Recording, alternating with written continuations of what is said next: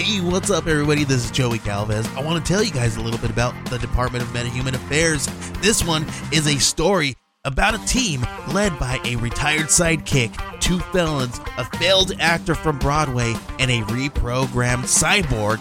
But their first mission is to stop the criminals who have robbed a bank, and they will have to set the world at ease. You're going to get 180 pages of entertainment, action packed awesomeness right here in the first six issues in a collected hardcover volume one. All you got to do is head on over to Kickstarter.com and type in the Department of Metahuman Affairs or DMA and check it out right now.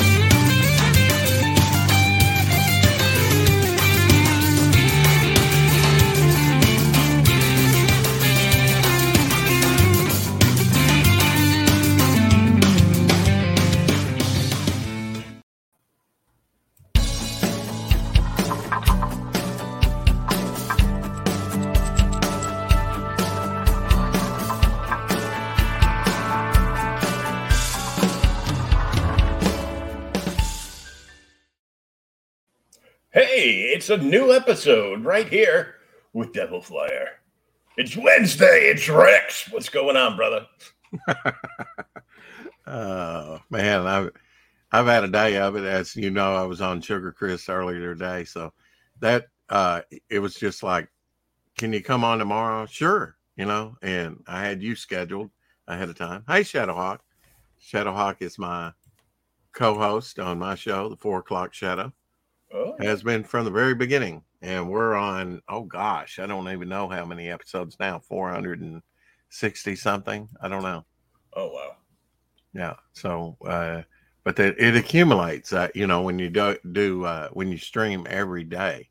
Yeah, I Yeah. was doing that for a while, and uh, and then I got a girlfriend. So uh, Yeah, leads to burnout. Yeah, yeah.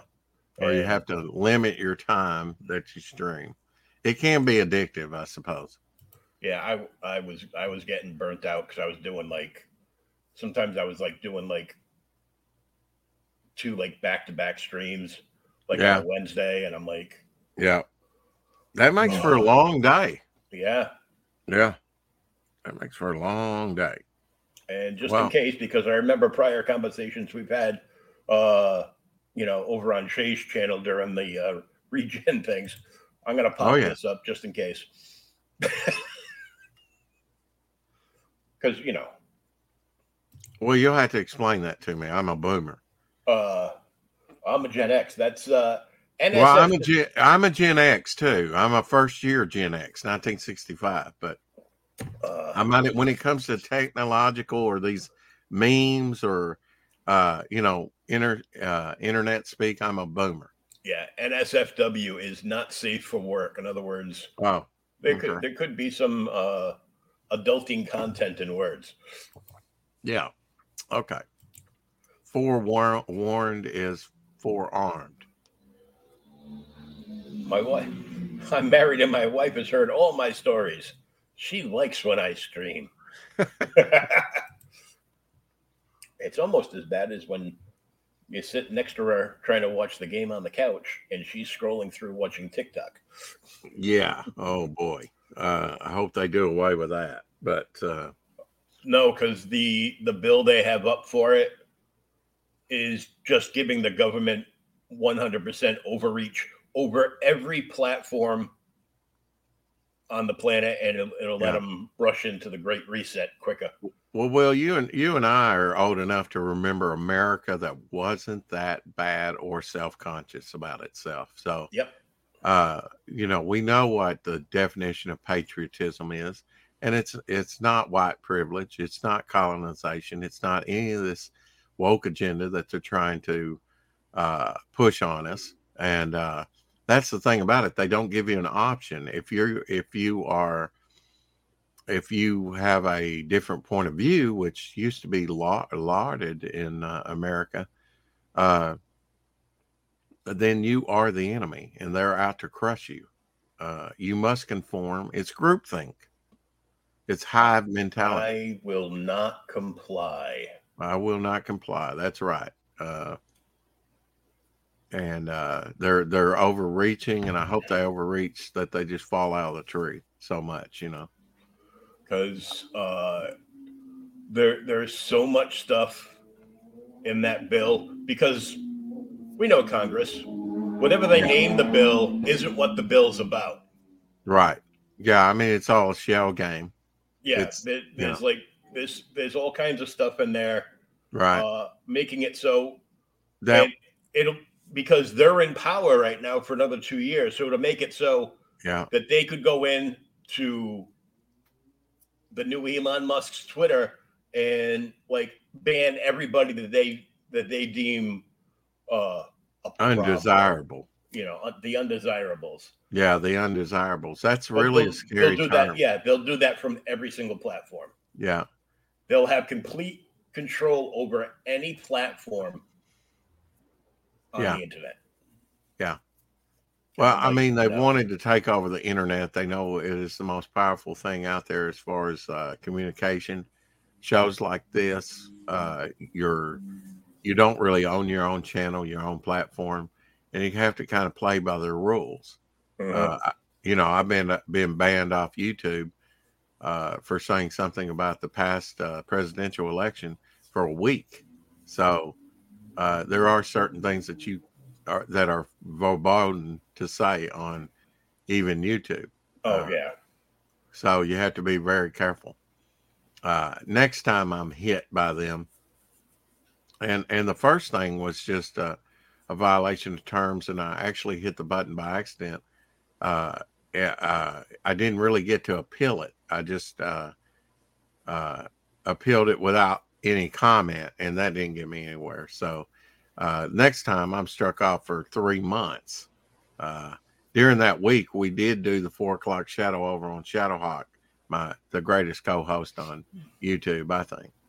Uh, I'm I'm very fortunate to have him as a friend and as a co-host. And uh, he started out listening to me, just showing my collectibles on the way home, commuting from work. Uh, he would have to commute for about an hour or so, and he would listen to my show. So you know, Shadowhawks supported you know about 360 something CG projects. Uh, just a big supporter of CG, always has been. In fact, that's the only comics he collects now is CG comic books. And now we have Go my, Fund My Comic. In fact, he's working on his own uh, secret project.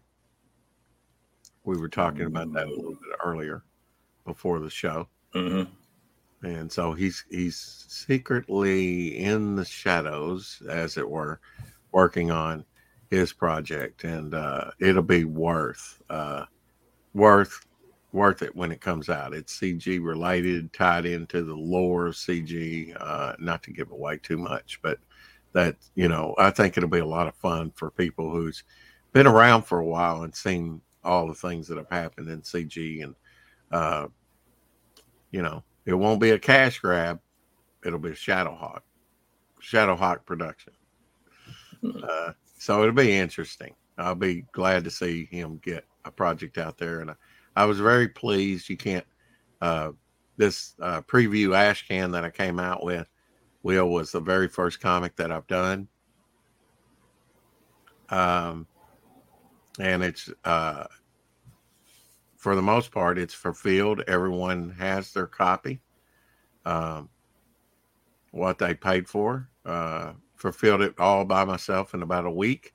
I've been on eBay for about 20 years, so I know how to wrap up and send sa- stuff safely and get it out.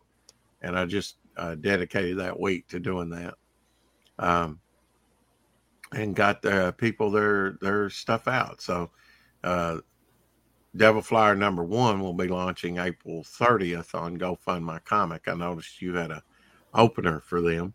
Oh yeah, on with Luke Stone uh, last night, maybe. yeah, last night uh, before I went on topicless, and uh, was on there with uh, uh, Todd, uh, who who started. They did it together, did they not? Do I have his name? Yeah. Todd. Yeah, Yeah. Todd. Yeah, Todd and uh, Piper was on there, and I've met Piper before, but I've not met Todd. And uh, I've met Luke before and had him on my show, and we've talked extensively about GoFundMe comic, and and I'm sold on it. I mean, uh, it's a new platform. I don't think it's untested by any means. Uh, been running for a little over three three weeks, and it's paying for itself. Uh, I know Dillard's campaign uh, Canadian, uh, the Buckler Canadian Tussle has done over a thousand dollars, which has been the most successful campaign so far. But Yeah. uh, I think that'll be eclipsed in time, and I hope Devil Flyer will be the project that does it. So I'm excited about that. But it is a thrill to finally have an avenue for distribution directly to the fans, directly to the readers, if it were Mhm. Uh, and to have a vehicle to be able to distribute, uh, you know, through crowdfunding. So, uh, thanks to EVS and Ethan and seeing him stream about Cyberfrog and other things. And uh, I remember the first time I saw Cecil go on his show, I was like, who's this guy? this is like nothing I've ever seen Ethan. I saw a different side of Ethan I had not seen before when he had Cecil on and uh you know i'm like wow you know learning the lore uh i i was a lurker for about eight months i think about a year Mhm. before i ever chimed in. Now shadowhawk was a lurker for like i think he said two or three years before he ever became active in the chat. So you really don't ever know who's watching. I'm sure probably evs has watched my show yet he's never chimed in he's never come in. Um I don't see how he couldn't have caught at least some part of a show because I'm streaming every day. It might be an inconvenient time, but surely, um, you know, he has highlighted a comment of mine or two. Not that he would remember, but uh, uh, you know, I'll be eternally grateful for him and Zach and other people that got this rolling. You know, and and finally having a way to distribute your your product to somebody. You know, I've always wanted to make a comic book. Um, once set that goal, you know, I talked to a friend and we went back and forth about story ideas, and he had already uh, uh, said that he would do Devil Flyer. So eventually, I, after eight months of pitching him different ideas, I said, "Well, you said you do Devil Flyer. Would you still do that?" And yeah, so it took him a little bit over a year. He did the the he did it to scale. That's the amazing thing about it. When you see the artwork blown up in magazine size, uh, of course, we're going to talk about the ash can, but which is smaller, but uh, that's the size I envisioned for it. And he, uh, so Devil Flyer number one will be magazine size, and uh, I have some two page spreads in there, at least in the Devil Flyer story, which is twenty nine pages total. You in the ash can, you get uh, the first seven pages, I believe Mhm. uh, the story and I leave on a cliffhanger. And everybody who's received it seems to, I haven't seen any reviews, but they seem to be happy with the product, happy with the qu- quality of things. Uh, you not only get the book, uh, 24 page ash can, all black and white. Uh, uh, you get uh, uh, about 17 ish, uh, maybe 17 characters that make their first cameo appearances in the book. And it is the first book that has interior story by Devil Flyer in it. But it is not by any means the first cover that he's been on. That was in another Indiegogo project uh, from Starcross Comics. Uh, and this is uh, a 1.5 numbered issue, and it's um, it's an homage to Avengers number 181, the first appearance of Scott Lang. Hey, I got that book. Ant Man. Yeah, I bought it off the stands for 35 cents, but now I paid about uh, $56 for this high grade copy. because it's first Scott Lang Ant Man, and you know he's been in the movies uh, recently. Well, here's the Tribulation Task Force that was up on Indiegogo, and they had a unique thing. I'd like to try this at one time, maybe not with Devil Flyer number one, but maybe a later one where you can get your own cut. Uh, you know, do an homage cover, something with a lot of characters on it. This has public domain characters on it too. You have uh, Catman and Kitten down here at the bottom, Man of War, and uh, right next to Devil Flyer is the Blue Beetle. Although they call him like the Blue Scarab, I think, because you Yeah. can't use the Blue Beetle name. But uh, uh, so the color. Oh yeah, Dan, Dan Garrett, the original. Uh, I couldn't tell you the artist. Uh, uh, so they had three spots here. This character looking like Gilgamesh, that's like this, which is Hercules in on the original. Um, I think that was a spot that was available, and that was already bought and taken. So they had two spots here in the back, and I bought those to get these characters on the cover. And uh, so you have Devil Flyer there with a different color job. His his wings are green because it's kind of like spawn green energy. And then you have Hopper here, which controls uh, cold and heat. He's kind of like a, a tree frog that leaps around, you know, tree frog, alien looking character. And uh, I think out of all those characters, they they hold their own. I think they're two of the more cool. visually interesting characters. So this is the first time that Devil Flyer got on a comic, and it was an Indiegogo project. Uh, but now the Ash Can is out and available. Uh, Ten dollars plus seven to ship. It's twenty four pages. It is Tweeka approved. I did not create the character, but uh, that is a drawing done by me uh, years ago, and uh, this is on one of the uh, one of the trading cards. It comes with two trading cards. Of course, the cover here, the cover done by my friend John. We've been friends, and he's the artist on Devil Flyer, the 29 page story. But it's six stories, it's an anthology. I'm not just uh, doing, uh, they're single standalone stories, but it, it really is a. Um, so there's promo card number one, rounded edges on that. The promo cards will have rounded edges. And the trading cards on Devil Flyer number one will be square. And then uh, the back of the cover uh, with the low, Momentum Comics logo. And then there's that again. That's on the back cover. Same back there on the Nice. back. And uh, it comes with three bookmarks, three different bookmarks. I have a swamp character called Bog. Uh, that I was was my choice to that was my choice to uh there we go fan them out where you can kind of see them that Oh, cool. that that's my some of my artwork a bog he has different looks you know um Always been I've a been- fan of the swamp characters. you uh, you have been Yeah. Yeah. Well, you'll like him. I have uh an oh really, let's say 14 page story, uh, which is told in two stories uh, by Doc Blaylock. You had Doc Blaylock on, I think, last week. Yeah, last week. Yeah. And he's done a nine page story for me, and he's doing six pages now. So it'll be six pages. So there's the magnets that come with it. Nice. Uh, and I'm actually already- in Doc's book. oh, yeah, that's right. You were talking about that. Next issue, second issue, Now- I'm going to be in. Apex did me a sketch card, and this is going to be, I'll ink this. This is just nice. like a sketch card. This is my Sea Demon character. And uh, I'll show you Sea Demon here. He's another character in there. I had three hero stories and three horror stories. So there'll be six issues. And then in issue two, there'll be five.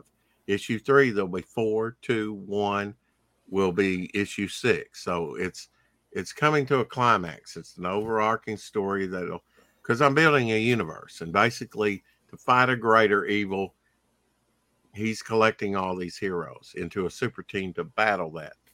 Uh, so eventually it'll be like Marvel DC, have a universe all its own with a multitude of characters.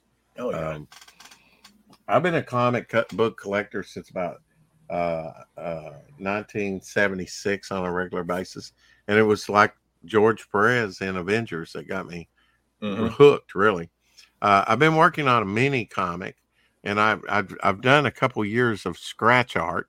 Oh, I like that. This is another character that will be in the book three times in three different stories. Um, this is a sort of think of Venom uh, Ghost, like a, a Venom type Wraith character. Yeah. Uh, and he's in three stories Second Skin, uh, Crawl Space, which is the name of the supplement book. Uh, Devil Flyer number one will be 64 pages, but it will be broken up into two books. It'll have the three hero stories um, drawn by John Fernandez, my neighbor. Um, uh, uh, Dillard Draws does a two page Interman introduction to him, and then there'll be uh, a uh, Sea Demon story, and uh, that's to be yet announced who will be doing the artwork on that. But now Grave Tales is totally done, nine pages. That was finished last year. Here's a here's a little preview of that. Uh, may make a Grave Tales logo I know we're to do a Sea Demon logo magnet uh, from John's uh, logo. We may do a Grave Tales as well. I've been requested to do that. This is a copy here of the original artwork. This character goes all the way back to 1993. That's when this watercolor was done. Oh, wow. And this sold, the original here sold in auction recently to Flying Feline. Uh, and she got the books, the three Alterna books. Uh, last year I did a camp. I, I put in uh, six ads and five books uh, in the Alterna books, and Sea Demon was one of them. Frankly, because he's going to be in the book, and uh, it was in color. Uh, I needed, and I was limited at that time on color pieces. Most of the most of the pieces I do, I leave in black and white, like this one this is another character that is yet to be introduced. Um, this is Dust Devil. So, and he is in like a 1930s group called uh, called uh, the Skull Squad, and all the characters have like skull-like faces, different variations on a theme there, but vastly different powers and stuff like that. Now, the back cover to the ash can uh, the second printing of the ash cans done by Vic King, and I couldn't fit everything in the ash can, the 24 page ash can. So on the second printing that's coming up, I will have a a color cover, back cover. Uh, this will be uh, uh, this will be the back cover done by Vic King. Couldn't fit the killer clown. That's the that's the uh, character that is in the Doc Blaylock's uh, drawn story of uh, of Grave Tales. I'll show you a uh, a couple pages from that, just uh, copies I have here. Uh, this character, uh, we discussed it, and I and he's like, "Do you have any serial killers characters?" and I said, "Yes, I do." And I had a painting because I often go by paintings like this one this one is going to be a character called Voodoo Master. Um, so I I'm more of a painter, but sometimes things like this lead to um, lead to new characters. Mm-hmm. Uh, but uh, I, this is Clown Killer. He killed the good clown and assumed his identity and started preying on the children. So uh, eh, the story is a lot about him, but in the end, you you get to see the hero. Uh, I'll show you. I'll show you a page here where he's uh, taking it to the clown, and these these are all traditional artwork done by Doc. So, uh, you know, we hit it off good because you know, Pride, Blood, and Mud. He has a Golem. Yep he he knocked it out of the park. Took a couple months out from even doing Pariah Blood and Mud, and to to work on this project, and uh, it, it wound up at nine pages, and uh, he'll be doing. He's working on another additional six pages. Uh, that'll be kind of a second part to this story, or maybe even the first part to this story. They're all interlinked. They're standalone stories, and we're doing something interesting on the coloring of that one. The coloring helps tell the stories, and that's I don't want to give it away. Uh, one thing I designed out last night, and I'll be designing out others. I do, like I say, the scratch art. I'll be doing um,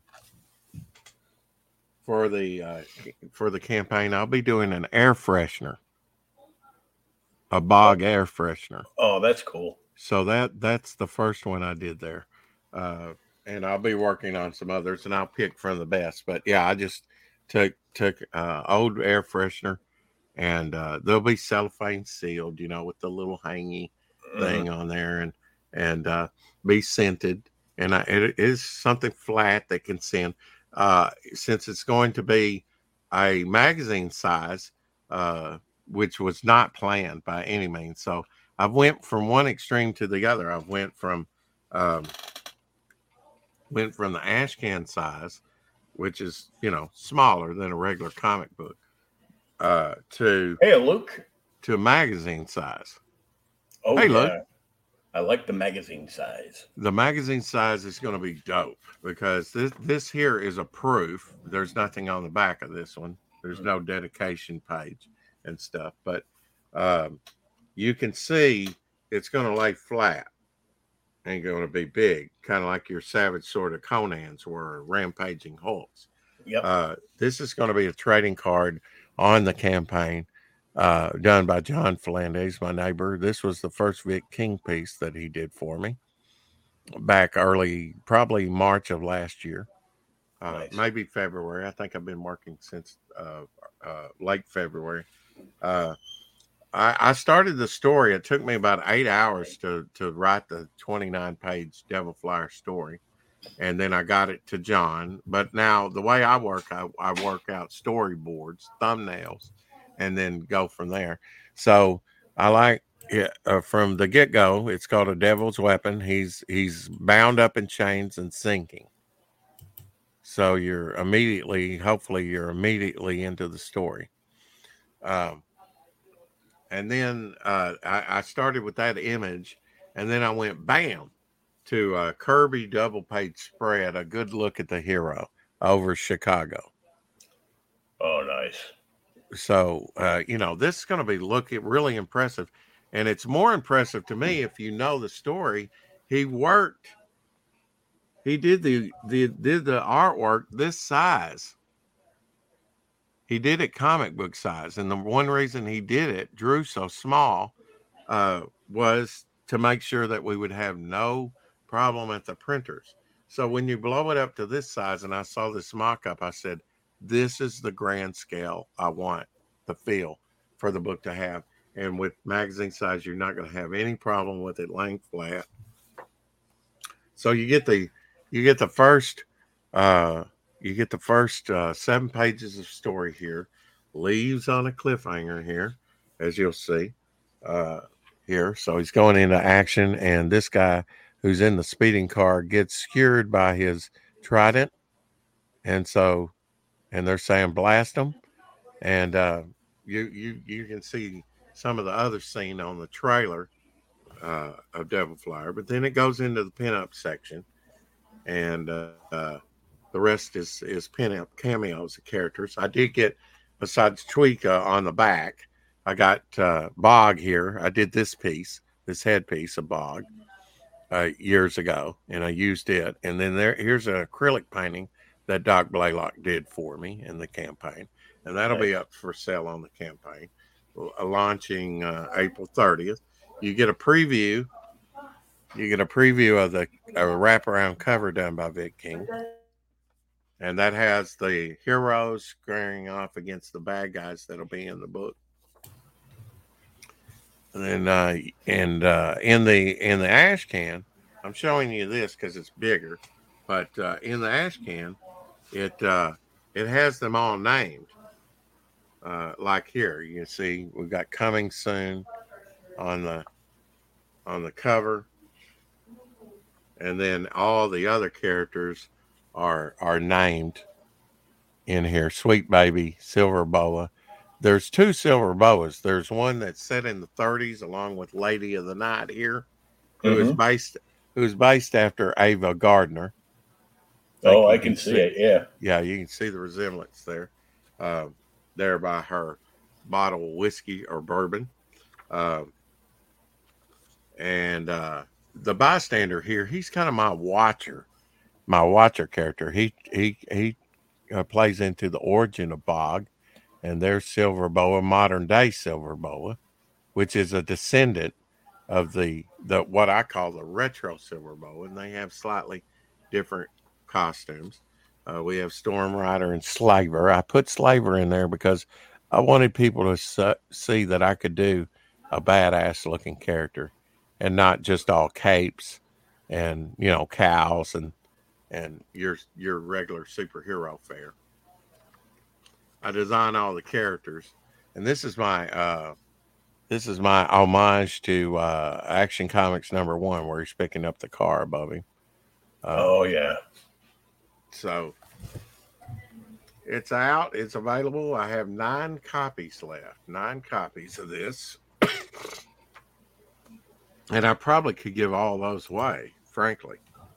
But um, what I'm going to do on the campaign, Devil Flyer number one, uh, well, the ash can, let's say, let's put this on the ash can uh, on the second printing that's going to go up, I'm I'm I'm making a mini comic, and that'll be free with the ash can. Plus, you'll get all the original tchotchkes with it. I think, or we'll make some new ones. Probably make a couple new trading cards for it, and uh, I'll probably throw in some of the tchotchkes that I have free left over. One thing I'm going to do is character sheets, like this Wild Dog DC character sheet Mm. and it will have a hero on the front and a villain on the back. That way, and and there'll be two of these on Devil Flyer number one. So you'll be getting two villains and two heroes because I have a lot of characters to go through. So I want each campaign, I want two heroes and two villains, and and get these characters out there to people. Uh, it helps with copywriting too, so that when you have a binder, you can have your character sheet on one side, you know, in one of these sheets like that. That you can put the character sheet there, and then you can have the trading cards on the other side of each one.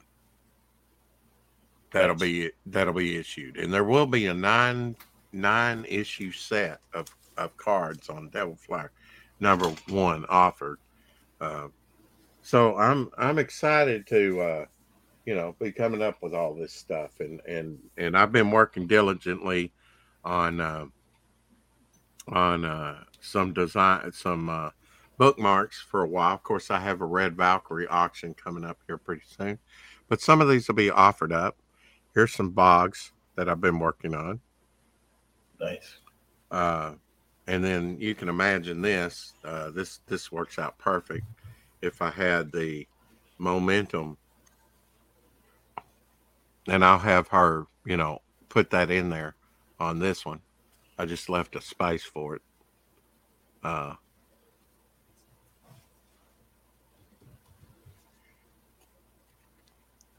I work traditionally, don't work digitally. Although I have both digital and traditional artists work on it. Um, and I'll try and get some of my work in there somewhere.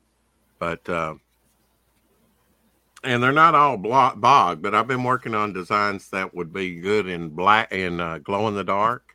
hmm So I'll probably have a and and uh, also, what do they call it? Um where they have the dark light, like a dark Oh, light. the black light. Yeah. The black, it'll have like black light uh, colors on some. I haven't exactly figured out how I'm going to do that yet, but I know I want to do black light colors and then uh, glow in the dark. Maybe a combination of both. Um, you know, like the glow around the moon there or something. Yeah. Um, so I've been diligently doing, you know, working a little bit myself, and it helps to go on topic topicless where we draw. Uh, some of them are in color, like uh, I did one of the killer clown there. Kind of deviated. I gave him a skull nose. It's a little skull for a nose on that one. um, some of them are quite detailed. I hope my camera is picking that up. Okay, for everybody.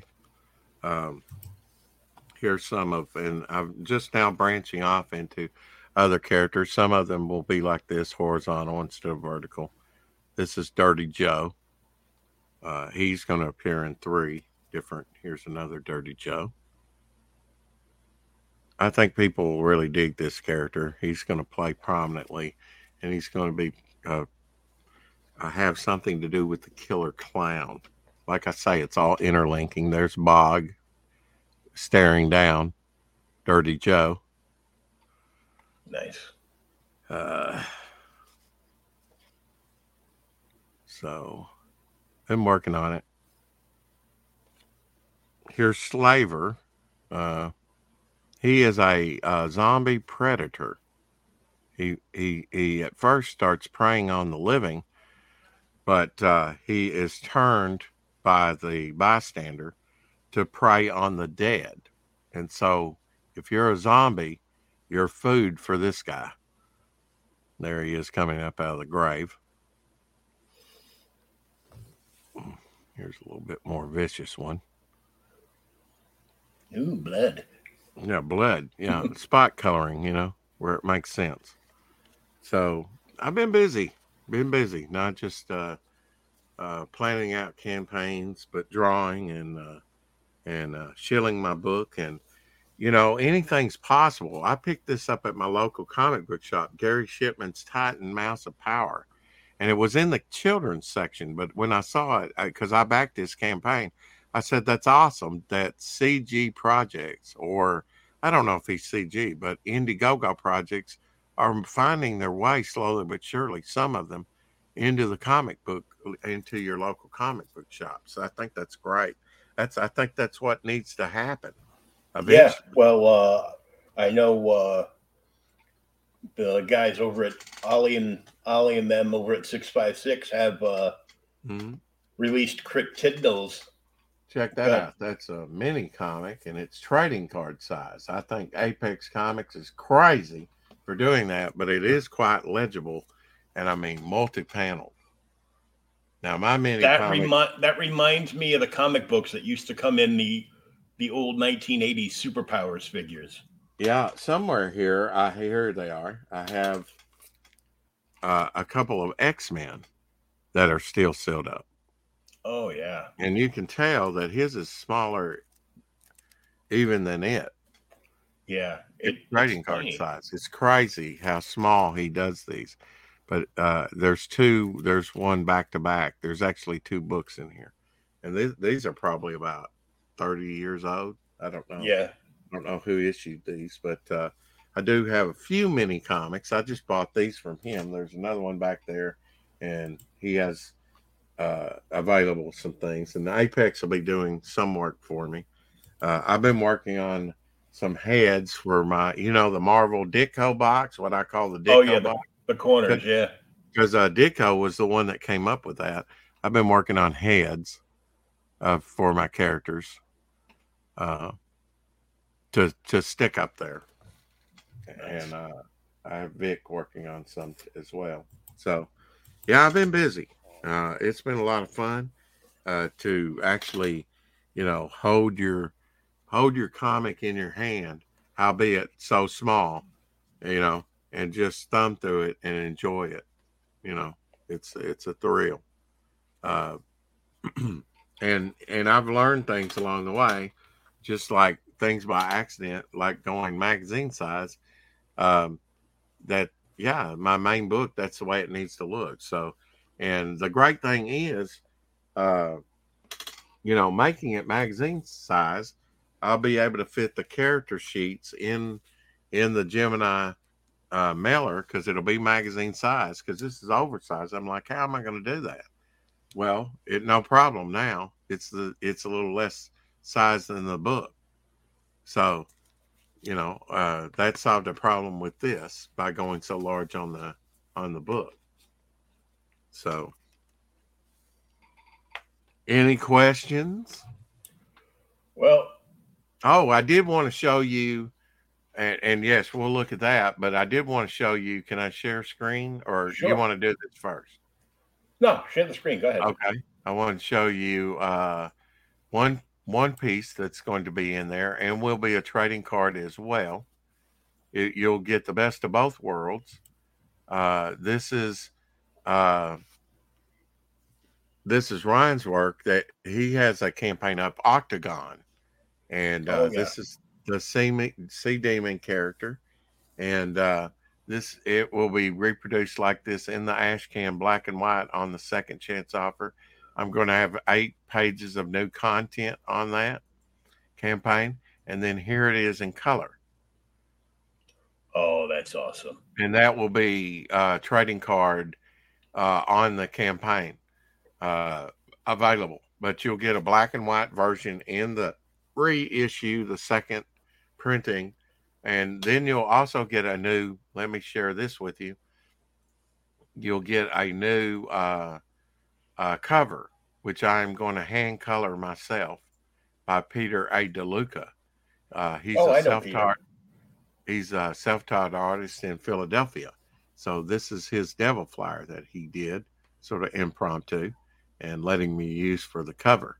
And I will hand color this for the second chance. Uh, and uh, maybe this will be made into something else down the road as well but I just love the grittiness of his work. Uh, he's going to be doing a story for me. I think he's going to be on my show tomorrow with me. Uh, and we'll be talking more about uh, what he's going to be doing at Momentum Comics for me. And Ryan's going to do some Sea Demon work for me too. I try and play to creator strengths. You know, Ryan has a campaign Octagon that's in the oceans, in the sea. And I thought, hey, he can do Sea Demon, you know. Uh, after seeing this, I said, Peter can do. Uh, I, I have him slated to do to take over for John. John is 71 years old. He had two eye surgeries while he was drawing. So when you know his story and that he drew it to scale, the size of a comic book, I think you'll appreciate his artwork even more. Uh, oh, yeah. Considering he worked on such a small scale and that he had two eye surgeries during that time. Like I said, he did the pencils, the inks, and the colors to uh, and the and the lettering, not the colors, but the lettering rather. Uh, so I'm excited to be working with Peter and Ryan. Uh, and and other artists. And there's one of my artists that did a Dirty Joe two page Dirty Joe story for me. Hey, uh, good day, hockey. Yeah, someone so. paid for this mistake. Oh, well, there you go. Well, now. I've never seen hockey act a little hostile before. Well, he can he can get a little feisty. Yeah. Uh, let's play the trailer. Pedro Ang did the, the did my uh, trailer for the campaign. Nice. It's 30 seconds, so it goes by quick.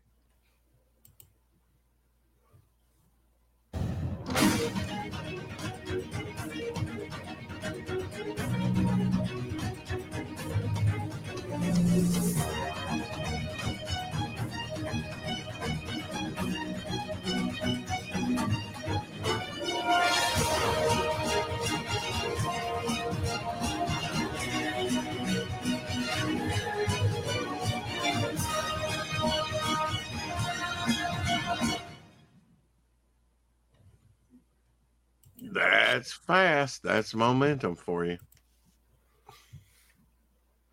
Bum, bum, bum. Now I can tell you about uh, what the campaign says on on it. You know, a tortured soul comes back to Earth to save it, but can he? Uh, a devil's weapon is needed to make a difference for good, or is it? Everything might have its price, but what if that price were too high to pay? What would you die for? Devil Flyer, Devil's Weapon has been a passion project for John and I for nearly two years to bring you, we hope, a comic experience like no other. And actually, it's been like over three years now. Uh, a lone figure who fights his past as much as his future.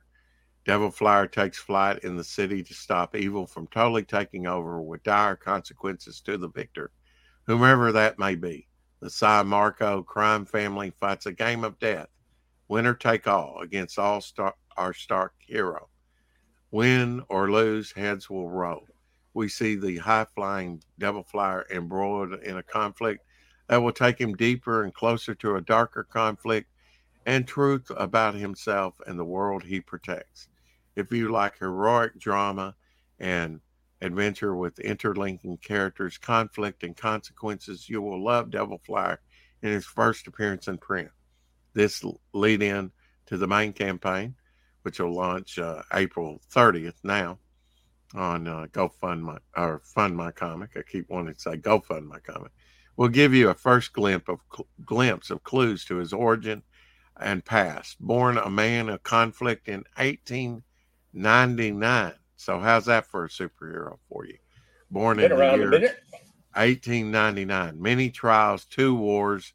He was in World War One and World War Two, and much time lost. Devil Flyer burst upon everyday Chicago to save a city he does not yet know. The beginning of the Momentum Comics universe starts within the pages of this book. Justice has a dark name, indeed. So you can you can buy a copy of it. I have nine copies left. You know what, Will? Before I came on, I would have said ten, but I got talking Shadowhawk, and it's like, damn, I haven't set a copy aside for myself yet.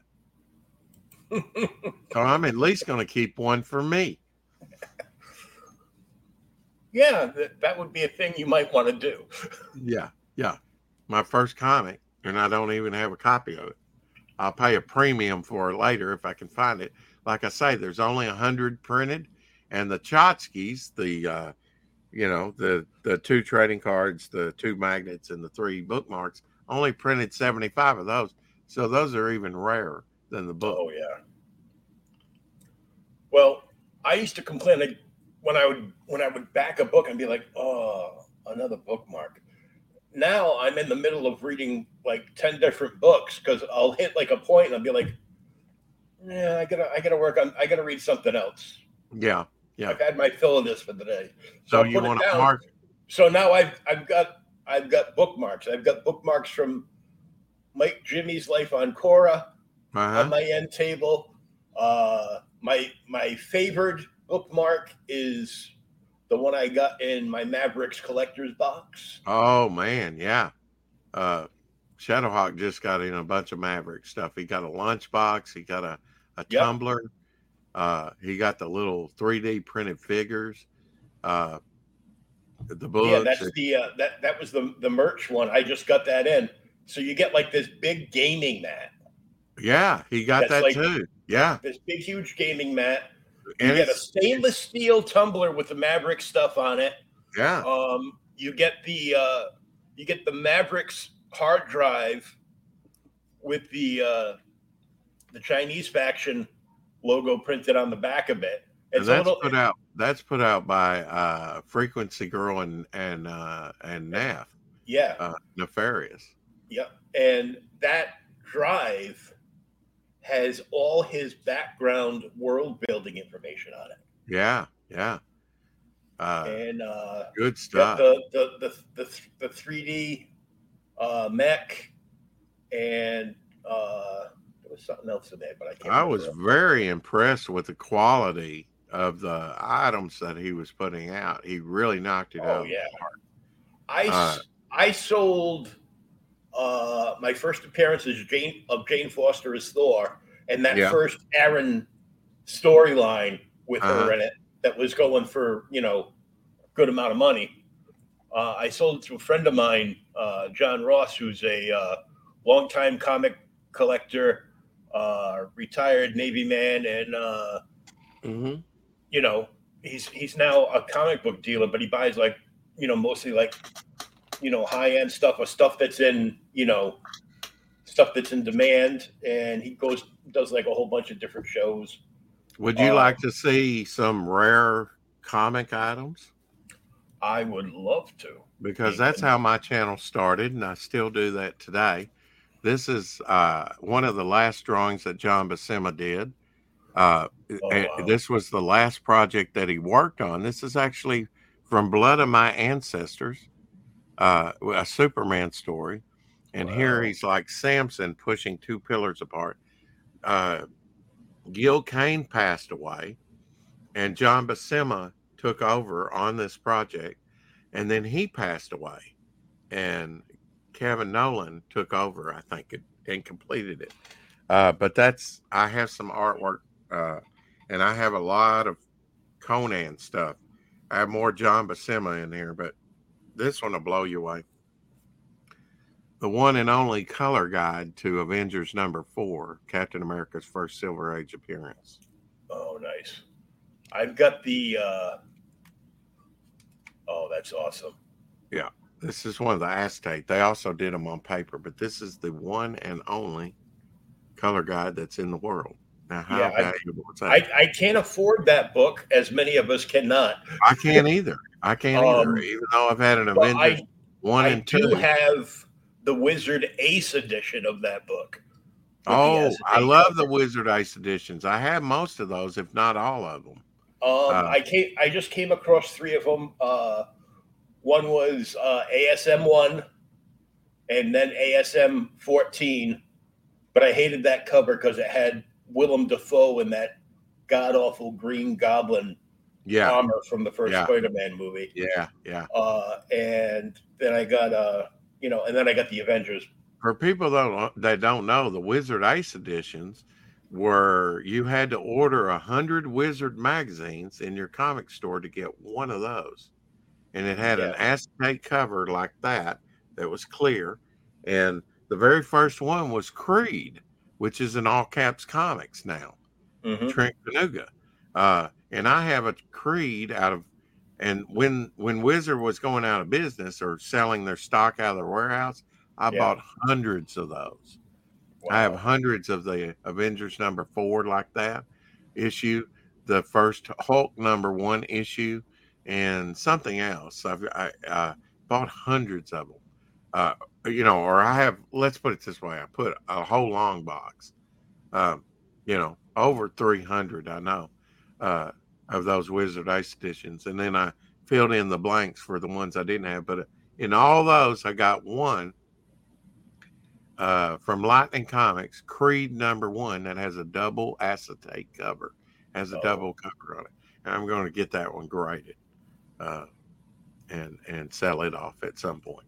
Uh, Yeah, I love. I was, I I was love a big fan of the uh, the Ace editions and the uh, the Wizard half editions. Yeah, and you know they didn't print a lot of them, maybe 3,000, 4,000. Yeah, very low print run. Uh, but when they were going out of business, you could buy them for a dollar each, and I bought a bunch of them. yeah. And My my quality is there, you know, the acetate covers, and not many went out to the stores. Uh, you know, you had to order a hundred Wizard Ace editions. Uh, I I mean, a hundred Wizard magazines just to get one of those. They were retailing at the time for about fifteen dollars a piece. The very first ones I bought, I paid fifteen dollars a piece for. oh yeah, They did Zorro from Topps Comics. They did, uh, I I think, from Topps Comics as well. The X Files. Um, so they had some licensed products in there too. You know, licensed comics, but uh, those are really nice. Yeah, and the Wizard half editions, I have some, some of those too. And they were issuing uh, certi- certificate of authenticities with those. oh yeah. Uh, Shadowhawk says, "Been using my tumbler for for my smoothie every day. Yeah, he Awesome, goes. looks good, good size." And he says, "I got a bunch of the Wizard hats." It's probably 24 ounces. It's big. And the graphics pop on it. Oh Uh, yeah, He really did an awesome job on that. Uh, and the industrial steel around it. You know, just the there's no need to steel, print yeah. the whole thing because you're dealing with mech suits. There's no need to print all that. Uh, so he saves some money doing that, but it it fits the project. Oh, Oh, yeah, the- so The the files, you know, the file like book and everything, wonderful stuff. He's really into that. oh yeah, I've got my Mavericks box right right next to me, and I just reread the book like a few days ago Ah, okay. for like Well, the fifth time. You know, And then I, then I DM'd him. I go, "Are you done with book two yet? It- what the hell?" you know, uh, things like this, like Oh God. treasure editions. I know Doc Blaylock would like to do this. I'd hate to ship a bunch of these, uh, you know, but I got I got both Superboy and the Legion ones. but you know, things have changed since we were kids. There's no spinner racks. There's no grocery stores that carry comics. Uh, it's it's sad you a kid can't go in and just discover, whoa, you know, a world of comic books. Uh, yeah, anymore. it's it's terrible. I would love to get a spinner rack, but they only sell like they sell ones now for your slabbed books. I have two. We'll talk. Oh, good. I don't have them here. They're vintage. They're at least from the 80s. One has a header, one doesn't. I think the other one's spoken by Shadowhawk, but I'll probably keep them, put them back here, one up flanking on each side. You know, I have a shower back here. That's my time traveling shower. Everybody wants to know about the shower. What are you doing with a shower? Well, I gotta rack- wash up before I touch any of this valuable merchandise that I have in my room. Yeah, and I don't use that shower because if that was to overflow, I got a lot of stuff that could get wet. You know, Oh yeah. actually, my father made these uh, uh, bookshelves when we Oh, were nice. kids, and uh, uh, when I was a kid. So that was a long time ago. So I've had those for probably a, nearly fifty years, which is amazing to think about.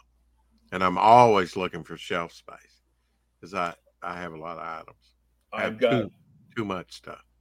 my girlfriend and I just bought like seven bookshelves Wow. and uh, Yeah. like used that uh, this this kid that used to be a student of a friend of mine's uh, who's a vice principal in a, a middle school that my daughter Mhm. used to go to. Um, so I'm like, I saw that he knew my friend Glenn. So I asked him, he goes, Oh, yeah, he's a good kid. Volton. This is Joe Kubert's first artwork. Found Volton found in Catman. This is a when he was like what 13, 14, 15, 16. He was young when he started in comics. Uh, they, this reprints the very first published comic book stories of Joe Kubert in full color that was featured in Catman Comics. Volton, the Human Generator. It's a little fanzine. So there's a little ash can like size book. Let's see how it compares. Whoops, I'm grabbing the wrong book. Uh, to Devil Flyer. It's even smaller than the Devil Flyer ash can book. Yeah. But uh, you know, things like this that might be hard to find, you can replace. But uh, you know, if you have like one of a kind items like that Avengers guide or original artwork, and my first collection did burn up due to arson in 1997, so I had to start all over. So everything you see here has been collected since 97, about 25 years ago and I started collecting Pez. I'm a big Pez collector. Uh, let's see, where's my cap? Here we go. Uh, got Pez. So you'll often see me wear that. Got I actually do because when we were cleaning out boxes, I found an old Luke Oh. Skywalker X-wing Pez. Oh, uh, cool. but the the glue had let go. yeah. So I gave I go, okay, put this in a box with some of the other Pez's and small things. And then I I I, I started eating the Pez last night. I got like a half a stack left. Yeah, if it's old Pez, don't eat it. You know, they, even they say if you eat too much of it, it'll act as a laxative. Um, this is a custom made one. Oh, This is- nice. they've since issued, but I think they captured, you know, sculpted. It it is custom made. You can tell. And I paid forty five dollars for that. What about a decade ago? Wow. I for two years on eBay, I made fantasy pairs myself. Here is uh, one that was issued but recalled very quickly because it's SpongeBob underwear, and the parents didn't like that. So, so it was it was pulled very quickly. Yeah. Yeah, tip the head back and and This is- spongy. This is one of my favorite uh, candy dispensers uh, that was given to me recently by Shadowhawk. Uh, it had wacky, wacky monkey candy, I guess. I've not seen anything like that, but I like the mon- just the monkey playing the cymbals is hilarious. Here's uh here's a Geico Pez, which is uh kind of a promo Pez, so you couldn't buy this in the stores, so that's rare.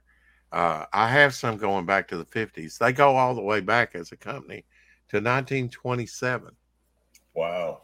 and the first Pez, the character heads didn't come around till 1952 and there's some debate whether it was uh, Mickey Mouse, and this is his 90, 90th year that came out the other year, Pez.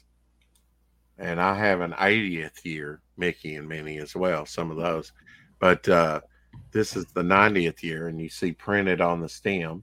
So that's kind of nice. They had ones that were die cut when I was a kid. Uh, Casper. I know I used to have a Casper or two that was die cut, and they had a Mickey Mouse that's die cut. I might even have a Mickey Mouse die cut one uh, that I've bought off eBay. But um, uh, there's some debate on what the first character was, either Popeye, Mickey Mouse, or Casper. And but I'm leaning towards Casper, and I'll tell you why. Because they were roommates in college, Oh. the Pez guy, and uh, yeah, and this was another one. This one has the candy in it. Oh yeah. So you got nice. Kool Aid candy. well, I appreciate you having me on, you know, to talk about such things, collectibles and things. Oh yeah, it's a lot of it's a lot of fun. Most of mine have been uh boxed up today. Like What's that? Your uh, comics? Comics, Course- collectibles. Yeah. Of course, this is my favorite character, the Beast. Little Bob Oh, nice. Funko bobblehead. He's my favorite character, and not as an X Man, uh, and the Blue Beast. Uh, Mhm. although I like the original X Men without any hair, and he was gray when he first got hair. He was gray, Yeah. the Gray Beast, uh, in a, in Amazing Adventures. Uh, some wonderful Tom Sutton artwork, I believe. But uh, uh, the Beast was in the Avengers, and I can remember reading a panel about the Beast being in the X Men. I was like, "Who's the X Men?" I it was like two. I was collecting two years before I ever saw an X Men on the stand. It was John Byrne artwork. The artwork was uh, wonderful, but I thought they this is a weird looking group. Oh, you know, with Nightcrawler, he looked demonic, and I was Yep. like, I don't know if I want to give that a shot. And that was issue X Men 122, I think, where Colossus is in the danger room oh you know, yeah. trying to push the, you know, being squeezed. And I didn't buy it. There was, but I'd finally found a grocery store. Uh, I think it was a, uh, oh shoot, I can't remember the grocery store now, but uh, uh, I think it was a Kroger actually, and um, they had a spinner rack that had X Men on it, and my regular places I had never seen for two years an X Men book. And so uh, eventually, I think with issue 127, I started collecting X Men and was off to the races and knew who the X Men were at that point. But at first, I thought they were pretty weird, and I stuck with my Avengers. Of course, other things too. New Teen Titans. Love George Perez stuff Oh stuff- yeah. Got me into comics. And that was a man, we lost a lot of greats last year. You know, Yeah, over like the last couple of years. yeah, Neal Adams and Yeah, just- and I just met Neal back in 2019. yeah. What was your impression? Um, my impression was good uh, Yeah. because because of being in the wheelchair and uh, having a press pass. Yeah. I got in. They let me in like an hour early Oh, okay. On on the Friday, so I you know I was just going around and I stopped. I go, whoa! I didn't know he was here. And Well- I sat there talking to Neal and his daughter and uh, his uh, his number one flunky for about forty five minutes. Oh, okay.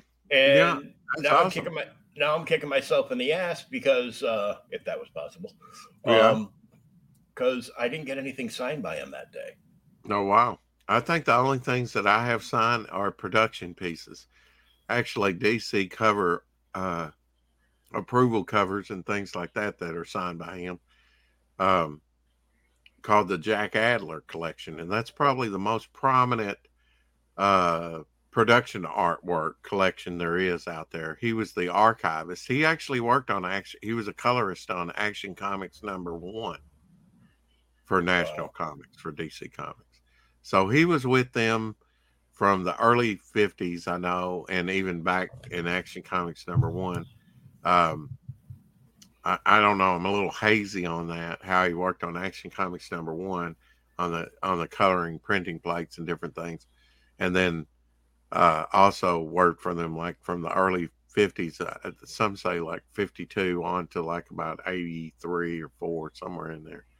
Uh, but I have one of the I have uh I and my friend probably have one of the largest Adler collections out there. And they're all covers and they were all signed. I mean they were all saved by Jack Adler, stuff that he liked. Mm. Uh their production pieces. Uh I have the only one in the collection that has all five pieces. The uh the color guide, the the uh the uh, file copy, the actual DC file copy of the book after it was produced, and the uh, painting cover, and the uh, the approval and untrimmed approval cover that has the ads in it as well. All well, one five. one of the people that I went there to interview was Marty Abrams, the uh the guy who invented the world's greatest superhero line for Mego. oh sweet Um, because they they had relaunched Mego like the year before, and he was doing like you know a convention tour, and my I feel I feel like I'm addicted because I I used to get those and rip them out of the package and play with them, like the Star Trek figures and all the Uh-huh. superheroes and stuff. I, I still, still- have I still have some of the originals. I still have my Star Trek figures, and I'll tell you why. And and one of the uh, Planet of the Apes Mego figures, uh, Zira, the girl, uh, because I have the Starship Enterprise case, and so they were all kept safe in the case. Uh, that's the amazing thing about it. I have a lot of my childhood toys, like I have a section of an eagle from Space 1999, a dinky Oh wow! dinky toy. Uh, I have my early early stuff from childhood, but I don't have most of it unless it's been lost through time. Uh, but my collection, and like I said, my collection was like 45 long boxes. It was about 16,000 books.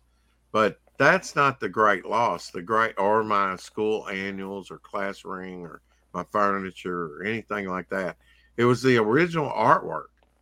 Um, I had the, I had John Byrne's Avenger heads page that Oh, you see wow. up in the Ditko boxes, and that's been reproduced thousands of times over the years, and will continue to be reproduced. You know, I had some very limited Teenage Mutant Ninja Turtle stuff, although I do, I my T-shirts were separate, so I do have a 1985 Leonardo glow in the dark T-shirt on uh, in brand new condition. Or, My- or My biggest foobar moment in comic collecting had to have been the year that the Turtles came out, and I'm in my my LCS that I've been going to since I discovered it when I was in high school. Uh-huh. It was my first comic book shop. I'm the the the original owner sold it to the manager, who is now the owner, and I've worked until I ended up in the chair. I used to work for them, like on and off, kind of like an assistant manager on call. Right. Um, and uh, I used to I used to score some stuff, but one week I went in and I'm I'm picking up my stack of books. Uh, I used to, I used to spend like two hundred bucks a week on comics and supplies and everything. Yeah. Yeah. I you- go in and there's a bunch of new independent books up on the shelf, and I'm like, "What's that big book?" Goes, "Oh, that's Teenage Mutant Ninja Turtles." That's fucking stupid. Yeah. So I didn't get one, and then I talked to my friend on the phone. And he goes, "Please tell me you you you grabbed that that new Ninja Turtle book." I'm like, "Ninja Turtle? That that's." stu-" He goes, "It's sold out everywhere. wow. You can't get a copy." And I called did them you- back, and I go, "Can you pull one of those turtle books? They're gone." He Wow. goes, "They." He had a stack of like ten or fifteen of them left when I was there, like later in the day. I was I Uh-huh. left there around five o'clock. Wow. he closes up at, at seven Yeah. and before the last hour even hit he told me that he sold out of all those books I and people bought, coming in trying to buy them by the by the stack I could have bought one. I bought several books from my com uh the I had a comic book shop, but my my due to personal reasons, my my uh partner and it was housed in his facility. Uh and I was still in high school. I was like 17 years old. It was the first comic book here in town. Um and we had a good clientele for about eight months or so. Uh and uh we I didn't want to close it, but it, he had, you know, we had to close it. I couldn't do it by myself. I was still in high school too. And it really takes two. So I said, well, I'll put this on pause. We'll get back to it. And then I started going to the competition. Uh, and he, I had bought a complete collect, nearly a complete collection of X Men, com- except for the very early issues. Now, some of them got down in the into the teens. I know because I had the first appearance of the Mimic, which was in issue 19. Uh, and I had nearly a complete collection of Avengers, and they were in great shape, you know. And I was paying about at that point, you know, even after the burn, you know, X Men hit a little lull there and was in a dip, and they weren't as sought after. And I was like, man, this is good, solid stuff. Need to get it while it's kind of down in price. And um, they, I, you know, I think I paid about five dollars per issue, or, or less than that, probably. Uh, probably a couple hundred bucks for both of those complete collections that he had Wow. gotten. And he he later came in with a Teenage Mutant Ninja Turtles number one, first printing, uh, in like near mint condition, hundred and seventy five dollars, and I didn't buy it. I thought, boy, I can buy a lot of comics for that. I'm not. I'm, and I had, he had a two, three, and four in the back issue box, and I wasn't sure, like you, I wasn't sure about it, so I bought issue two, read it, loved it, got issue three and four the next day, and I said, put me down from it from now on, and I got five, six, seven on, and was a big, you know, hooked on the at least the books, and the books were before the cartoon came out, before the Hasbro toys came out. Uh, and so I was a fan of Ninja Turtles almost from the beginning. But yeah, I, they I, I had never even had heard of. X Men until uh, Spider Man and his amazing friends had that that one X Men episode because Juggernaut was running through New York Yeah. City. yeah, Uh, the one where the one where they gave uh, Wolverine hockey's voice, and he he skewered up a bunch of fruit off the table. were you were you a Marvel or DC guy primarily, DC. Or, or independent? Yeah, you were Uh, DC. okay, I was well. So I was born in '69. So of, when I was oh, about you're you're a mere baby. I was Yeah. in California in '69 on a on a vacation. so uh when I was like three, they started showing in our area. They started showing uh, the original Scooby Doo for 30 minutes in the morning, yeah. followed by one 30 minute episode of the Adam West Batman show. Uh-huh, uh-huh. And that was it. Cesar I got Romero to... is still my favorite Joker. Matter of fact, I've got his autograph. Oh yeah, uh, that's awesome. Uh, I got to meet Adam West. He was a lovely man. I got to talk to him for about ten minutes, and if my then wife hadn't been with me, I would have spent an hour with him. Uh, he was all alone, sitting at the table of a blockbuster video in Memphis, Tennessee, and uh, I went over there specifically to meet him, and I got his autograph on a T-shirt, and that T-shirt has disappeared. I think my ex-wife uh, maybe took it. I don't know what happened to it. It just disappeared one day, and I, I noticed it immediately because I had it hanging on a hanger right above my bed, of all places. I uh, I got to I got to meet them, but I couldn't really talk to them because the line was starting to form. Yeah, but I yeah. didn't have. It was like I could afford a ticket to go in and like window shop, but that's all I could do. But well, I, I wish I got to I'd say hi to him. I, I got to say hi to him and Burt. So oh, I've never met. I never, I've never met Burt Ward, but uh, uh, I'd like to. I know he uh, makes his own brand of dog food and sells it, so he's yep. quite the entrepreneur. Uh, but it's it's lovely to get to talk to your heroes and especially ones where I was like two years old, you know, one, two years old watching Batman and remember it very fondly. And uh I just thanked him for, you know, I said, You're you are some of the earliest memories that I have, you know, uh and they're good memories. And I just thanked him for that. Same thing with George Perez when I met him. I said, "You are what really got me. Your artwork was what got me, uh, uh, you know, collecting comics." And uh, actually, uh, since I'm talking about that, I have a couple production pieces here from that very first Avengers issue that I collected. If you'd like to see them. Of course I would. Okay. All right. Well, I have a lot of uh, AC comics too, Bill Black stuff as well. All right. So it's a Rich Buckler cover.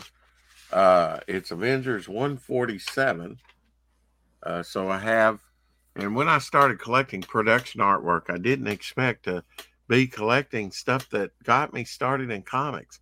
I actually have production artwork to uh, my very first thing Marvel I ever got was this right here back in 1974. I thought. Oh, Vamp- Vampire Tales. Vampire Tales number five, and it has a, a an edited brief origin of Morbius in it from Amazing Spider-Man 102. Gil Kane artwork. Nice. Uh, it has artwork by Dick Giordano, which is he's been dead 19 years ago. Just a couple days ago was the yeah. anniversary of his death. Um, Val Mayerik artwork, who would do the Living Mummy. It's mm-hmm. and uh, uh, so it has some great artwork in it. I begged my father for that. you don't need this, you know. And my later thing, my first comic was uh, Werewolf by Night Annual Number Two, where he squares off against Frankenstein. Don yeah. Perlin artwork on the cover of that one had a satanic cult with a upside down cross. Now we're Christians. My last name's Christian, and so just like my father, my grandmother's like, yeah, I begged her for it. She bought it for me. Uh, and but I still wasn't collecting. I didn't realize, even though it said next issue, it never clicked with me till Avengers, and then I bought this uh, 147 and came back a couple weeks later and found 148 by chance and said, "Oh, this is the next issue to that one I bought a couple weeks ago. I said right then and there, I'm going to collect this from now on, and I did. Uh, so here's the cover by Rich Buckler. It's not it's not that great a cover, to tell you the truth. Uh, when I read the dialogue, I must have read it over. I didn't know who the Vision was. He looks very villainous here, thought so. I thought he was threatening the woman running away, which is uh, which Scarlet is uh, Witch. Scarlet Witch, his wife. Um, and then the Beast there, if you look at him, I thought he looked a little back. I knew, I knew Batman because he's got the little, you know, things up there, um, his hair.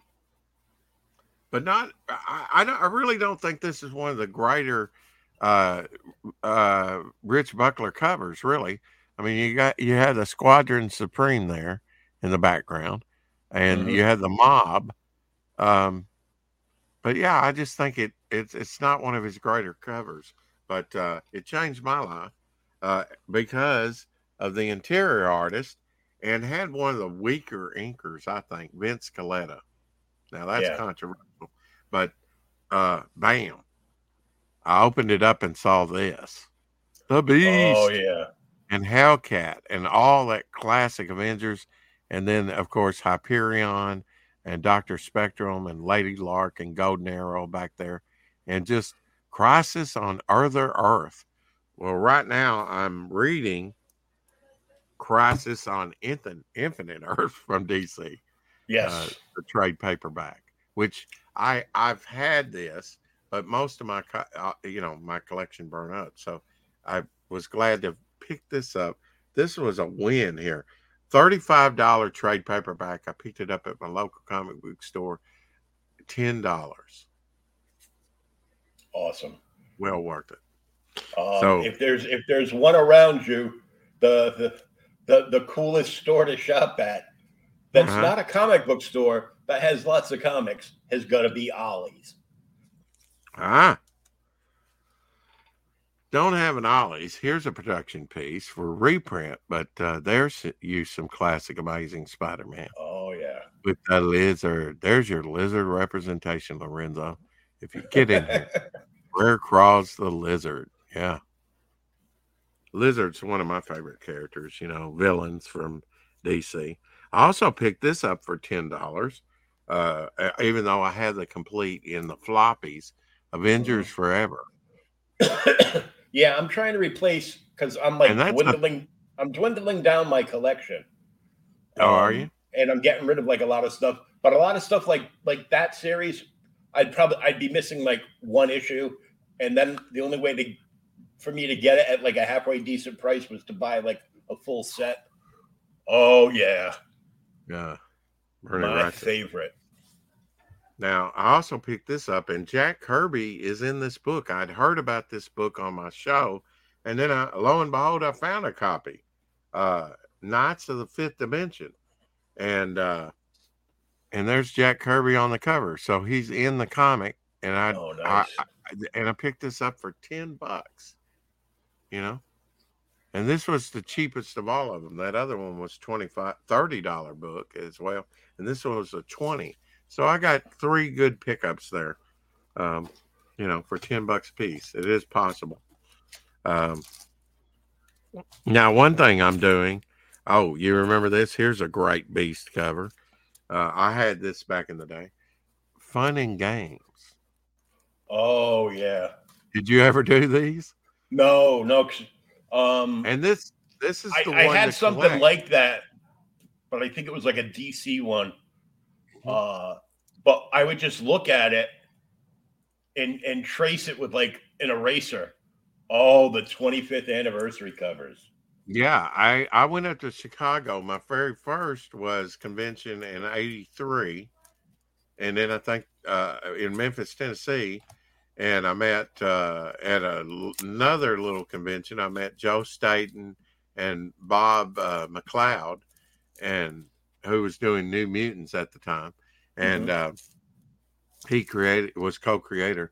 I'm having Dillard, you know, Dillard draws Oh yeah. he's he's doing he's doing me although i'm going to have him do it all the way around uh all in momentum characters so that I can put my own pinups with this framing around it with my own characters.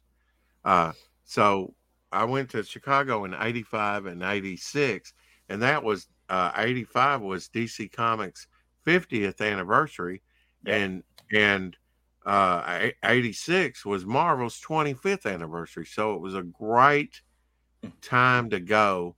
Uh, met Stan Lee in 86. I met Julius Schwartz, who was, you know, quite aged even at that time Oh yeah. uh, although you know healthy and whatnot, uh, would live on. Uh, Tank Ferret grew up with uh, a lot of these people. Uh, Julius Schwartz was like an uncle to him, so Yeah. he When He knew when he was on, we would just like, and I was like, every every like thirty seconds, I was like, oh, Brian Breyfogle. He Right. knew Brian Breyfogle, the great Batman artist. Um, I have a collection of uh, Action Comics number one books. I'm trying to collect all these, so I have them. I have them handy here just to show. Uh, and I do have that homage to Action Comics number one. Without that, you know, none of this would be here. Of course, there's the where he's Yep. picking up the car. So I had Vic do, you know, pick up the car above you, except it's junk out car in a junkyard. Um, and then here's a reprint of that. And these things go for about 50 bucks on yeah, eBay. I was shocked. Like even like the DC like Yeah. Silver Age things that were like framed up and had like a silver foil stamp on them. uh-huh. There's Supergirl. I've got a uh um Sam Here. Vera. Todd McFarlane. Yeah, his homage. Yeah, I got Yeah. that. Um And- Sam Vera did a a homage to that on uh his and George's book. Number 800 of Action Comics. Yeah, I got that one. I, I love just to have them side by side. You know, it's it's. it's I've got great. a, I've got an under a copy of Underdog no that- underdog. underdog. that has the. Action Comics one homage. There's no need to fear. Underdog is here. I love that cartoon. I have an underdog. Uh, albeit it's about that big. It's a it's a uh, underdog uh, lunchbox, but it's only about that big. Oh, one of the minis, yeah. Yeah, one of the minis. Uh huh. I've got a uh I've got a Mighty Mouse vinyl figure, Oh, yeah. like vinyl statue and uh and lunchbox that I just listed online to sell the other day. Uh, back there, I somewhere here, I have a Captain Caveman Oh, vinyl nice. figure. Remember Captain Caveman? Oh yeah. Well, here's here's something to show. Where is it? There's my button. I just got this in the other week. Oh, yeah. Is that Savage Sword? Yeah. N- number two. Number two. Wow. Who did the cover on that one? Frank Brunner? Or Um, doesn't look like Frank Brunner, but does I it think so.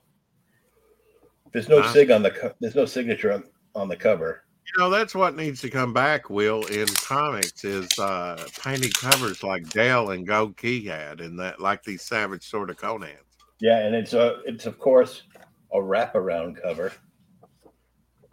Oh, sweet. That's even better. Yeah, and that's great shape. That's great condition.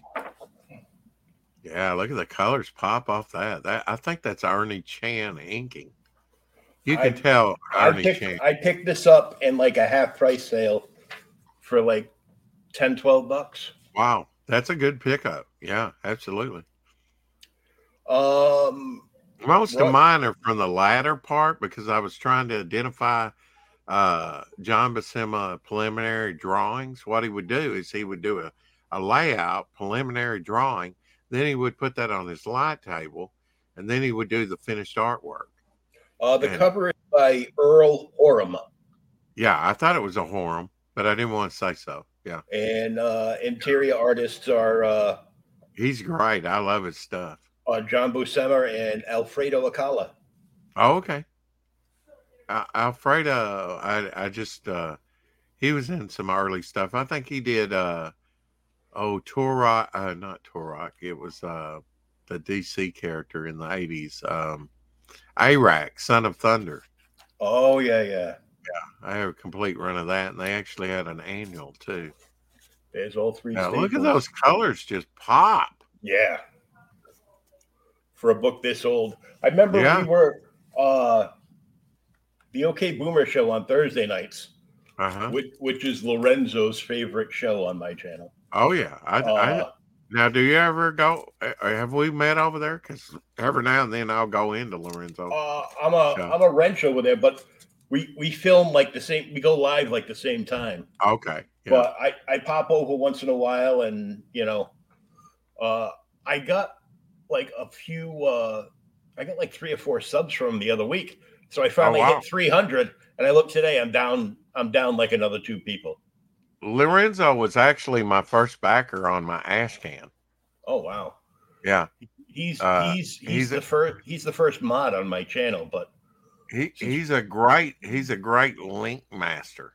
oh yeah, You know, he he sends out those links and uh, you know, it's uh yeah. He's he's th- come on he's come on a few of my Wednesday night shows, and uh I, I think I stirred Shadowhawk up. Uh, he said down below, "You better not forget me." I think that's when we were talking about the spinner rack yeah, because I was like, "Yeah, yeah." I, I at one time I told him, "Yeah, uh, might get, you know, get you one of those spinner racks," you know, and Yeah, I'm like, "Yeah, we work out a deal." He Yeah, so- traded me some of the burn X Men that I lost in my fire. so uh there's some of my comics. How many do you think you have? Um, well, the other week I sold 14 long boxes of fluff. Oh wow. So I would say that's probably about 16, 15, 16,000. Easy, yeah. Yeah. Yeah. And because again, against the front wall over here, there's uh there's two there's two long boxes and two short boxes behind me. Uh, that is nothing but the Incredible Hulk. Wow. Do you have the Incredible Hulk uh Wizard Ace edition? I do not.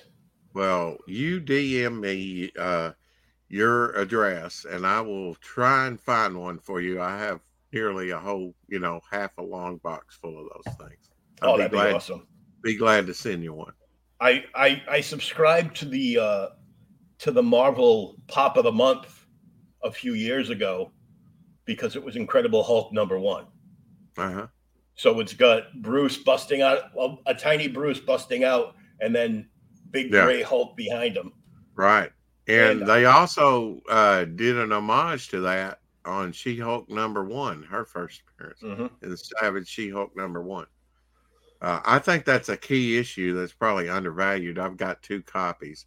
That was one that burned up my fire, and sadly, that's the one that I got signed by Stan Lee. And Oh, I have at least one Stan Lee signature now on a book, although it's personalized to somebody else called Mad Cat, um, and it's a trade paperback. Uh, but um, any Stan Lee signature is great.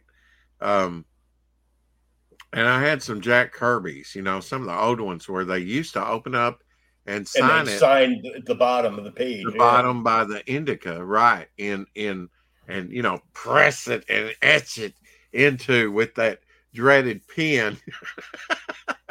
not not like today where they have silver, you know, or gold or something Yeah. like that. Put it on the cover.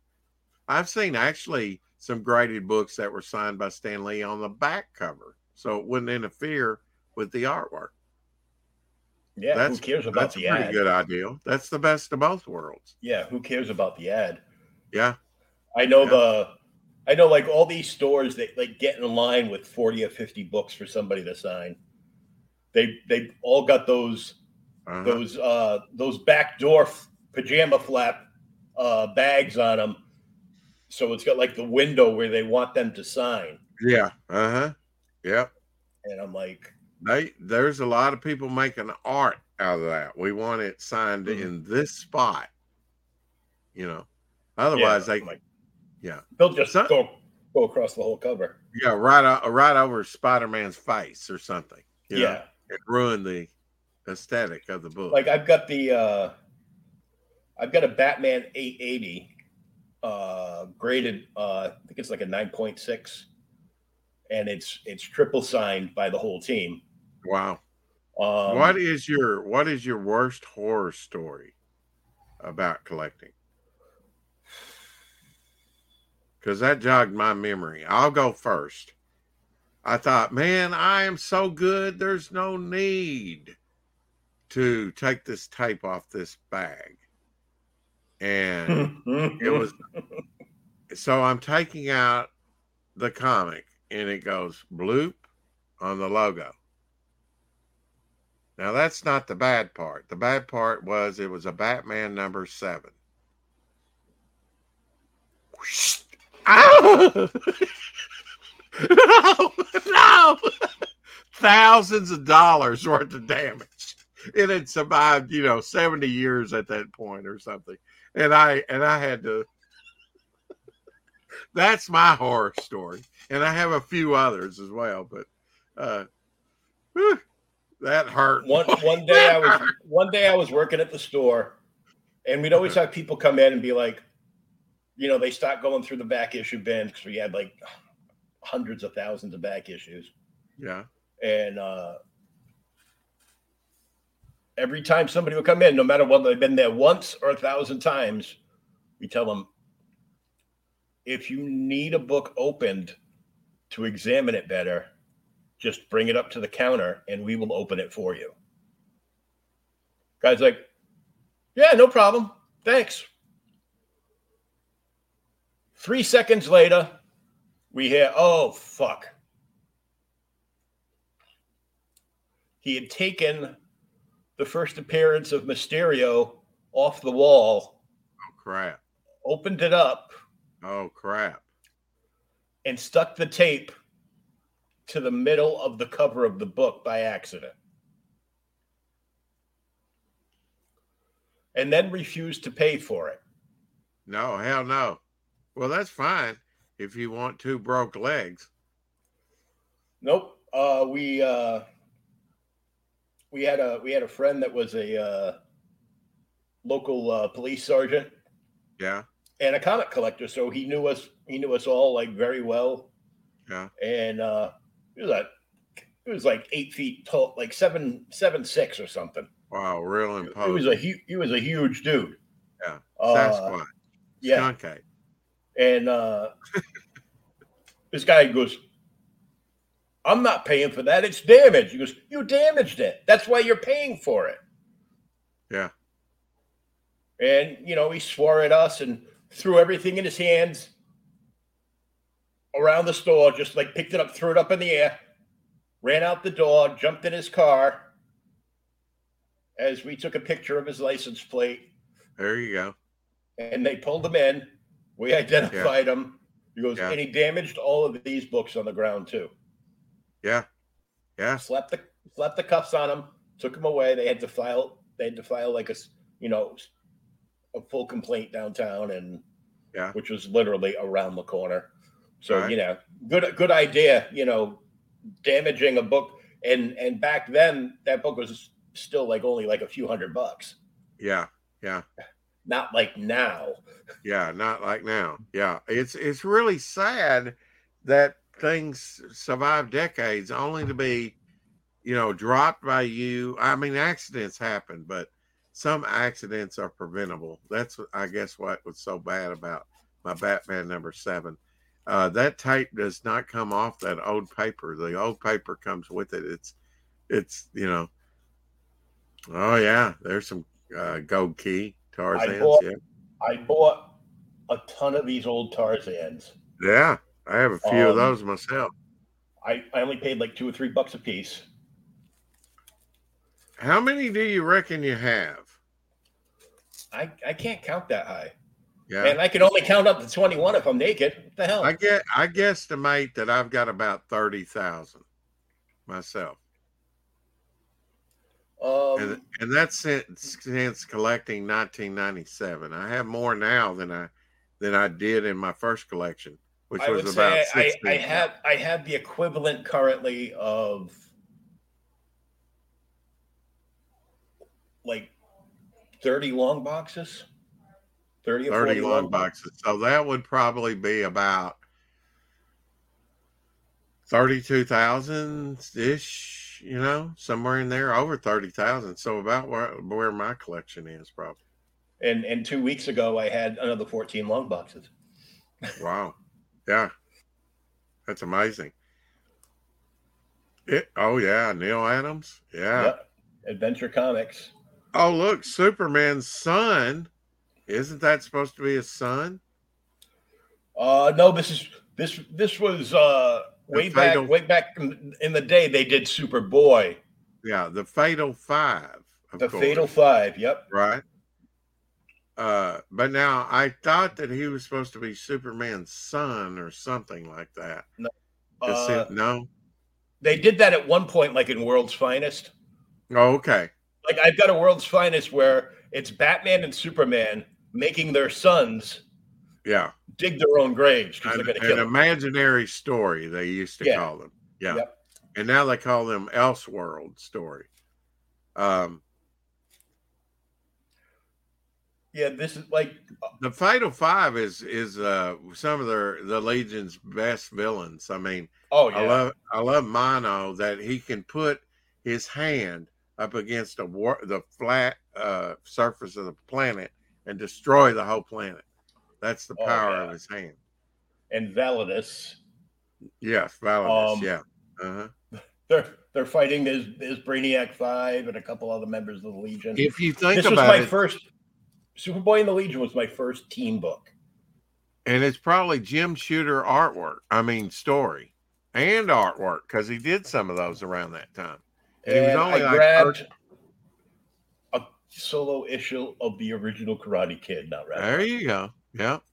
And that's 1976 because the bullet's right in the middle Yep. of the cover.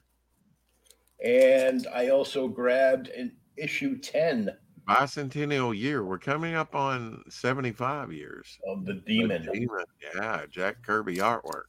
My friend that bought the uh, the Thors off me, um, he uh, he gave he trade he traded for something something else with me hmm and gave me uh, basically gifted me a Mr. Miracle number one and a Demon number one. Mm. You know, there's a. Uh, do you have a Sandman number one by Kirby?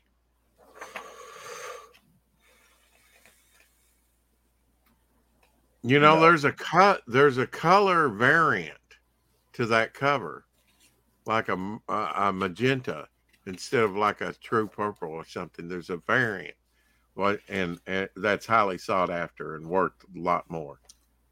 And all it was was like uh, an ink difference. Uh, I have one Thor that uh, there's a uh, a coloring error on the on the cover. I don't know what happened with the coloring on that, but it would be interesting to see if you could even get that uh, slabbed, graded. Do you have any graded books in your collection? Um, yeah, like the uh, the Detective 880, Okay. the first Jock cover there, um, is is graded uh, nine six. I've got a I've got a Pirello uh, Vampirella that's a nine eight. Mm-hmm. Um, and I've got like one or two others. I sold I sold like you know a bunch of them because I was like I go. Uh, I go, why am I doing this? I I'm a reader. I like to read stuff. Yeah. It doesn't even it it does this book doesn't even give credits of That's what Shadowhawk says is that comics are meant to be read, not slabbed where you can't read them. And I'm like, yeah, but if you're going to sell them and you want the most value, you want to see a rare Ethan Van Sciver slabbed book. The first Salamandroid cover, 8.0, and I don't think it's been pressed. Might even, you know, if I broke it open and had it regraded. yeah. I haven't bought any of his stuff since the original Cyber Frog. This is from 97, uh, Hall of Heroes. And Cyber Frog. I mean, uh, salamandroids on the back here on the ads of even the variant covers because this is the one with the his first cover. Uh, he looks a lot different than what he did. You know, of course. Yeah, he, I because I've got I've got the original like zero through three. Shadowhawk's still here. I knew he says I hate slabs. I got this for a pretty good deal though. Uh 145.59. I always write what I give for things now. I didn't used to do that, but then when it comes to uh reselling it, Mhm. which ultimately somebody's going to have to do, I want them to know how much I paid for it. So that'll give them Well, some like, uh, worth my my friend John only buys graded books online Uh huh. because at least that way it's guaranteed. But Right. uh, the guy who calls himself the Golden Age Guru made an announcement on social media the other week that there's a bunch of falsified CGC books going around. Yeah. Well, Uh, got it raw in a 9.4 easy. well, you won't know till you get it slabbed, will you? Key books, I would say, definitely get slabbed. If you're, if you're not, you're leaving. I believe, like Chuck Rozanski uh, from Mile High Comics, you're leaving money on the table. Sometimes hundreds of dollars. Up here, I have one that I'm going to have slabbed. Uh, Brave and the Bold. I forget the number. It's the first Silver Age Hawkman. Oh yeah. and it needs a pressing. Uh, but it is in very nice shape for the age. That's a 1962 comic book.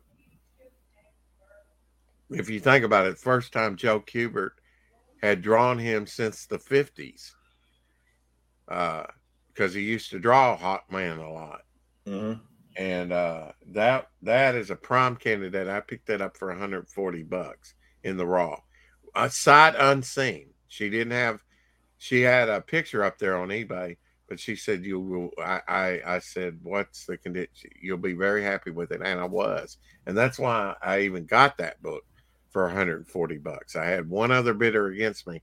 He wasn't willing to go higher, uh, but if I had that slabbed, the difference is several hundred dollars. You Mhm. know, if I had that Preston slab, that would be an eight hundred dollar book all day long. But it needs to be slabbed. Otherwise, I could sell it in the raw and might get three or four hundred. You know, yeah. so why leave? the old shadow Why is. leave four, five, six hundred dollars on the table? Bah, humbug. humbug. Yeah, he hates it.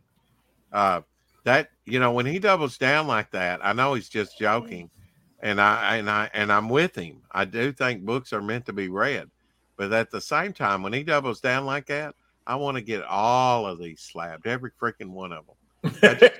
That Just just, that spite. just makes me want to slab everything. like like I've got books I want to slab. Like I've got uh That's would- one I- right there. yeah. Oh yeah. That's one right there. That's a signed uh, uh, Savage Dragon 9.8, and it's uh, uh, one of those distressed. It it looks it's got the original Daredevil in blue and you know Lev Mhm. Gleason's Daredevil, um, uh, with the with the claw, and he's coming down with a big fist because he's oversized. It's a great cover, and that's why I bought that because I'm not a big Erik Larsen fan. I met Erik Larsen when he was a zero, when nobody. He was shilling his first book, uh, his first appearance of uh, of uh, Savage Dragon in Megaton Comics, and sitting there and selling it for two bucks. I wouldn't buy it. No, it looked I'm- interesting, but I was I, I was into getting Golden Age stuff, original artwork, bunch of Ninja Turtle stuff. I bought Don Chin's uh, radioactive black, black hamsters hamsters. and the trolls. I can't remember. They were kind of like the Three Stooges. Yeah. I don't know if you There was there was the trolls and there was Uh-huh. uh, there was also kangaroos, uh, fish police. the fish police too. They came back. Yeah. Um, I've I've got books that I want to get slabbed because I was during the the Dark Horse era of Star Wars. Heresy. Shadowhawk would say you're a heretic. Books are meant to be read. That's right. Uh, but I, on a, on a whim, I bought. I was buying like basically every like Star Wars book that Dark Horse was putting out because I was enjoying them all. Yeah. Right. And I go, Early oh, Punisher and Predator stuff Mhm. and and Sin City stuff. Oh yeah, I got. A, matter of fact, I just found the original uh, Sin City toy, which is Marv in the electric chair, and if you put the nine volt battery in, you can flip Ah. the switch on the electric chair and electrocute. it. Uh-huh. Um, but they put out one for the cartoon Clone Wars. Oh wow. Yeah.